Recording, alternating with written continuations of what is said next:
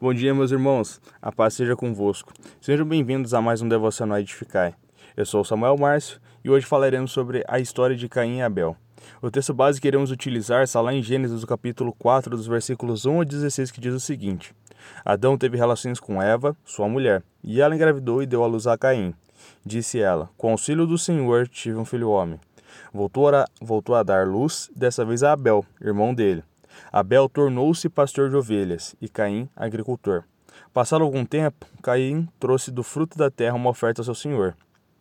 Abel, por sua vez, trouxe as partes gordas das primeiras crias do seu rebanho.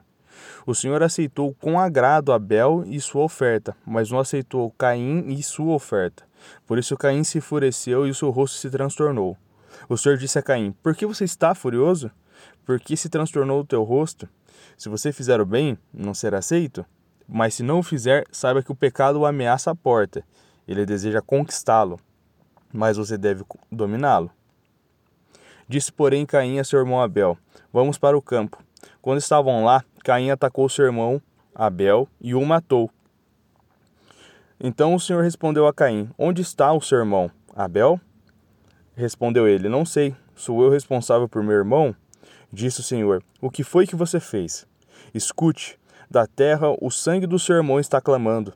Agora amaldiçoado é você pela terra, que abriu a, a boca para receber da sua mão o sangue do seu irmão. Quando você cultivar a terra, esta não lhe dará mais da sua força. Você será um fugitivo errante pelo mundo. Disse Caim ao Senhor: Meu castigo é maior do que eu posso suportar. Hoje me expulsas desta terra, e terei que me esconder da tua face. Serei um fugitivo errante pelo mundo, e qualquer que me encontrar me matará. Mas o Senhor lhe respondeu: Não será assim. Se alguém matar Caim, sofrerá sete vezes a vingança. E o Senhor colocou em Caim um sinal, para que ninguém viesse encontrá-lo ou matasse. Então Caim afastou-se da presença do Senhor e foi viver na terra de Nod, a leste do Éden. Esse texto é muito conhecido por contar a história dos dois filhos de Adão e Eva após a queda do homem no jardim do Éden.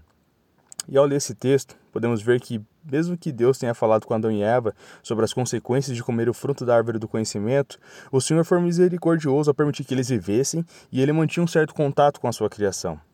Eu gostaria de, de chamar a atenção para um ponto interessante nessa passagem e iniciar esse ponto com algumas perguntas para reflexão. Qual tem sido a intenção do nosso coração ao servir a Deus? Estamos servindo a Ele por medo de não irmos para o céu? Talvez sirvamos apenas porque sabemos o que, que fazer isso seria o correto ou como uma obrigação?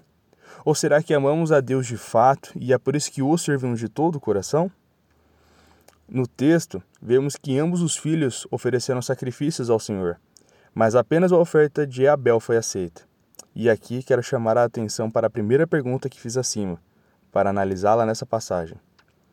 A palavra diz que Caim simplesmente pegou os frutos de sua terra e os ofereceu ao Senhor, enquanto Abel teve uma preparação a mais. Em seu coração ardia o desejo de entregar o seu melhor a Deus, pois reconhecia quem Deus era de fato. Muitas das vezes agimos como Caim. Sabemos quem Deus é, mas, devido à nossa pequenez e natureza caída, achamos que o Senhor aceita migalhas de sacrifício feitas por nós de qualquer maneira, com um sentimento de obrigação e não como um privilégio. Através desse tipo de pensamento e atitude, revelamos o que realmente move o nosso coração e qual é a nossa verdadeira intenção ao servir a Deus.